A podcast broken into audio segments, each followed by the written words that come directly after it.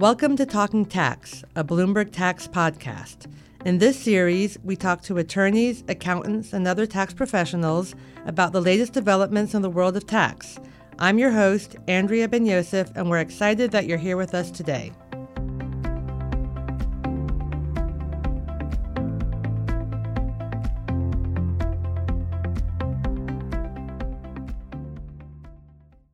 Thank you for joining me for part two of our podcast on partnership audit regulations.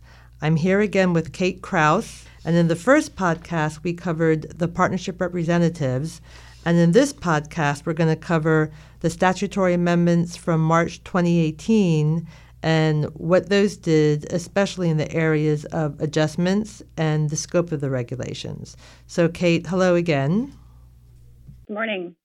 So let's talk about now what happened in March. What did these statutory amendments do? What were, were the two biggest issues that they fixed, and what was the problem they had to fix? So, one issue relates to the Section 6226 push out election. Under the new partnership audit rules, uh, there are various ways of, of, of treating an adjustment if the IRS adjusts the, the partnership return. And one of these is for the partnership itself to pay tax. And uh, another option that people have been very interested in is to make uh, what people call the a Section 6226 push-out election. And when a partnership makes this election, that means the partnership doesn't have to pay tax. It effectively pushes the adjustment out to its historic partners the ones who should have paid the tax in the first place. Um, so, so this is a, a an option that's very attractive for a number of reasons. And when the statute was initially enacted, um, a, a, lot of people thought this is great. Um, this 6226 push out election gives us the right result. Uh, you end up with the right people paying the right amount of tax. It's the historic partners that are paying tax, and they're going to pay the right amount. You don't you don't end up paying um, more than you should. Um, so so it looked uh, very desirable. And then people look more closely at the statute, and they realize, well, the historic partners have to pay more tax if they underreported their tax in the earlier year. But what happens if they already paid too much tax? The partnership might have allocated too much income to them in a prior year. Um, how, how is that treated with this push out election? And the answer was uh, they're, they're not treated very well. Uh, if the partnership made a, a push out election, the partners who already paid too much tax for a tax year would be stuck. They would not get a refund they would not reduce the future amount of tax they had to pay. Uh, they just ended up paying too much tax in the earlier year, and um, that was unfortunate. And and this could uh, arise if the partnership misallocated income. So it allocated um, some income to me, and it should have been allocated to you, Andrea. Um, then I would have paid too much tax, because um, the partnership allocated this extra income to me. Um, and then when the partnership makes the push out election, um, I'm stuck. I don't get a refund or any other tax benefit. Um, and then you would have to pay tax on that same income. Another situation where this can arise is uh, with something like depreciation. If the partnership thought it had a shorter life in its depreciable property and the IRS thought it had a longer life, the partnership might report too much depreciation in an earlier year and too little depreciation in a later year. So the partners would be omitting income in an earlier year and uh, over-reporting income in a later year. Um, so there are a number of situations where where this this would have been a problem. And then it couldn't be fixed so, under the under the latest rules. Yeah, yeah. So so the government's position was, uh, look, this is what the statute says um, we don't have authority to uh, contradict the statute um, in our regulations. Our regulations are supposed to implement the statute, not contradict contradict it. So um, there's not anything we can do um, until Congress amends the statute. So in March 2018, Congress amended the statute. And um, so now, under the statute, if you have a favorable adjustment and the partnership makes a 6226 election, this will reduce the amount of tax um, the partners owe. So if they've already paid too much tax for a year, they'll uh, get a refund or get to uh, pay less tax in a in a future year. So so that's a huge uh, step forward for taxpayers um, now. I'm sure there was uh, a lot of relief about that. There, there was a lot of relief. There was a lot of pressure there. Um, it, it is important to note, though, that um, that it, the 6226 election can still result in paying too much money, um, even though we have this uh, statutory amendment in the uh, regulations that were just proposed in August um, to reflect the amendment. Um, so is there clear that yes, it's true. If if I paid too much tax in an earlier year, then um, I'll get a tax benefit in a later year. So maybe I'll get a refund or I'll pay less tax.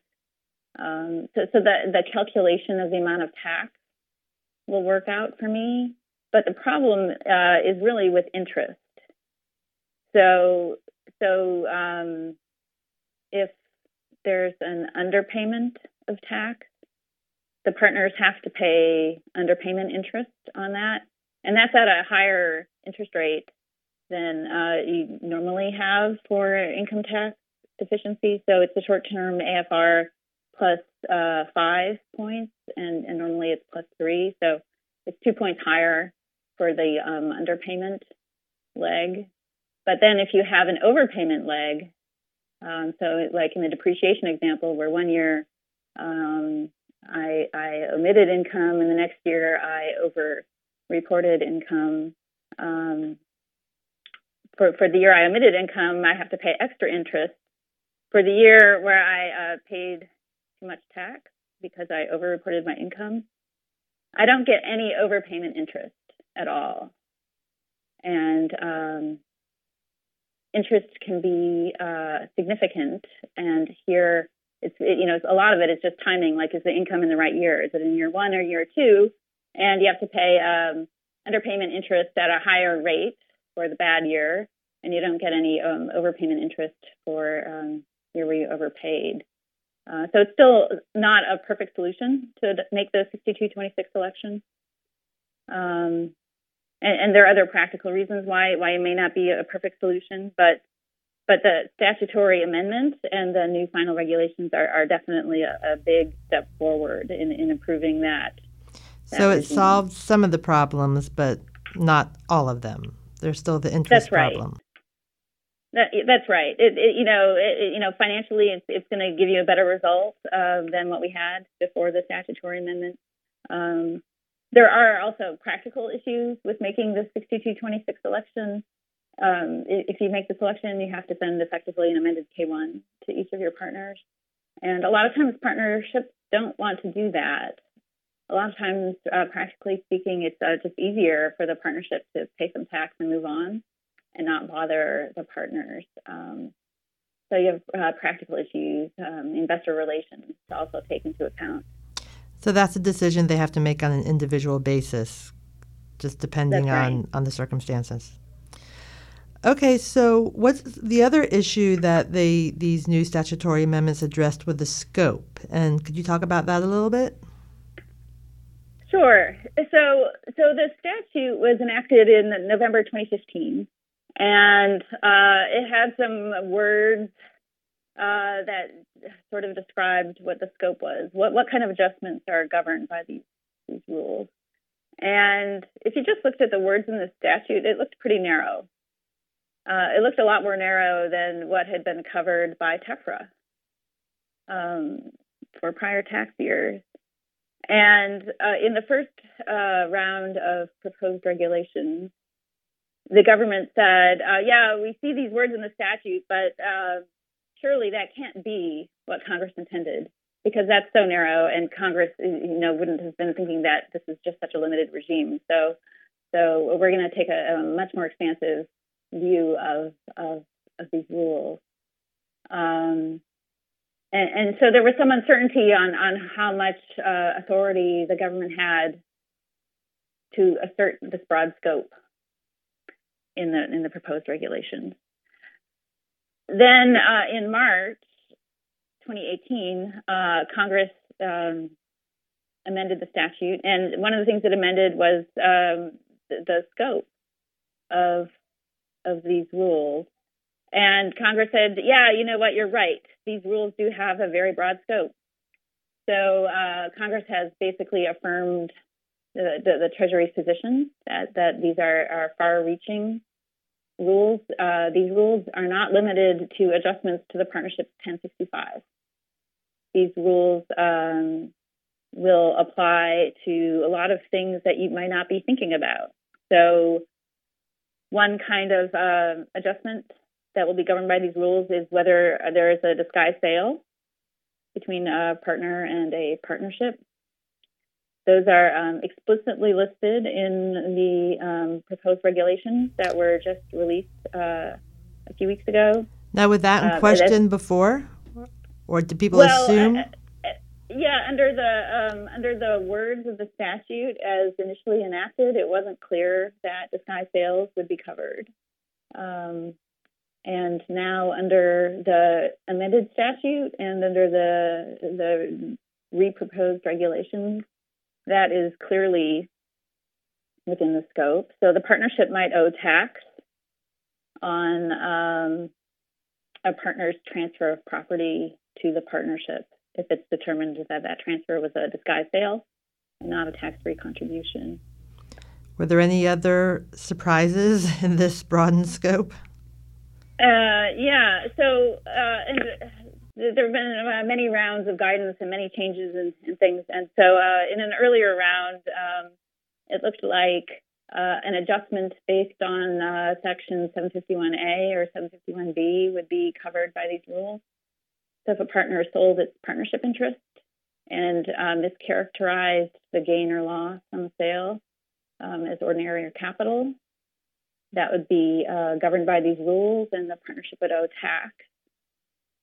The the newly uh, proposed or the reproposed regulations that we just got in uh, August now um, do not explicitly mention 751A and 751B, um, but um, this it, it, doesn't mean that those are outside the scope.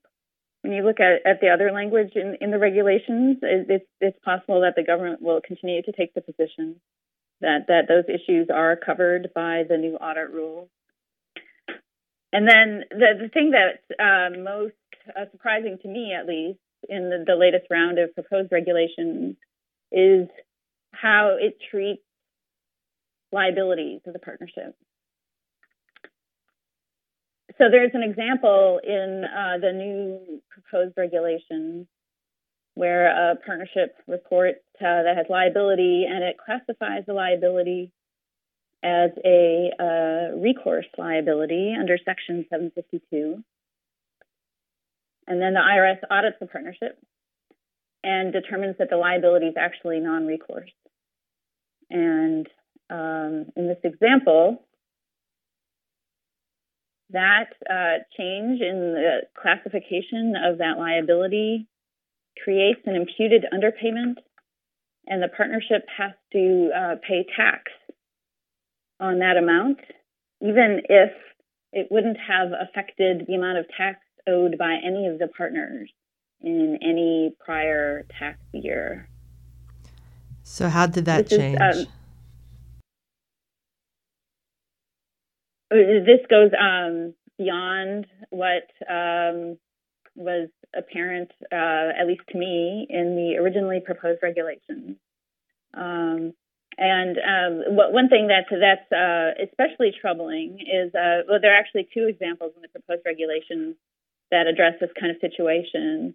And in, in one, um, the, the, amount of tax the partnership owes uh, depends on how much uh, the liability is, is shifted from the way the partnership reported it to what the IRS determines the proper allocation of the liability to be. Uh, in the other example, uh, the um, the imputed underpayment is simply, you know, there's $100 of liability. It was misclassified as recourse. It should have been non-recourse. So that's like $100 of income, and the partnership has to pay tax on $100 of income. And it doesn't even ask whether this actually changed how that liability was allocated to the partners. So, so one thing that's really troubling about this is um, normally when you're you're reporting the partnership's liabilities to the partners, these are numbers that that that accountants don't worry a whole lot about getting right. Most of the time, it doesn't have any immediate tax consequences, um, and this means that things that just seem like just general informational items on the K1 now can uh, create actual tax liabilities uh, in the course of an audit in a later year. So, how should practitioners deal with that? Just be more careful or be more thoughtful or? Yeah, it, I mean, it's important, um, you know, that, that in preparing the tax return, you, you give serious consideration to is this actually a recourse liability or is it a non recourse liability? And uh, am I allocating it correctly to the partners? And and this is something that you need to pay attention to, even if it doesn't affect anyone's tax liability for that year.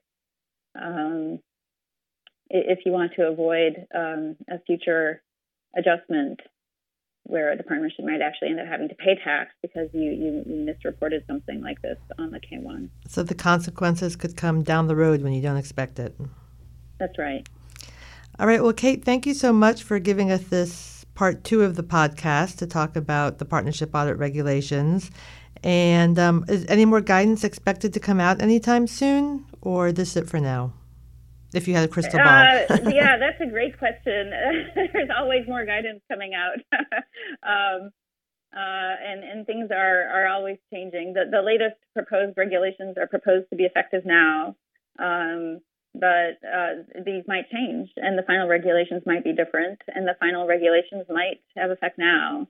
Uh, one challenge here is that even though the statute is two and a half plus years old, um, these rules are really complicated and really difficult, and it takes a lot of time and effort to figure out how, how to implement them properly. Um, and um, so it takes time to work out, and uh, but but at the same time they're effective right now, and we need to have some rules in place.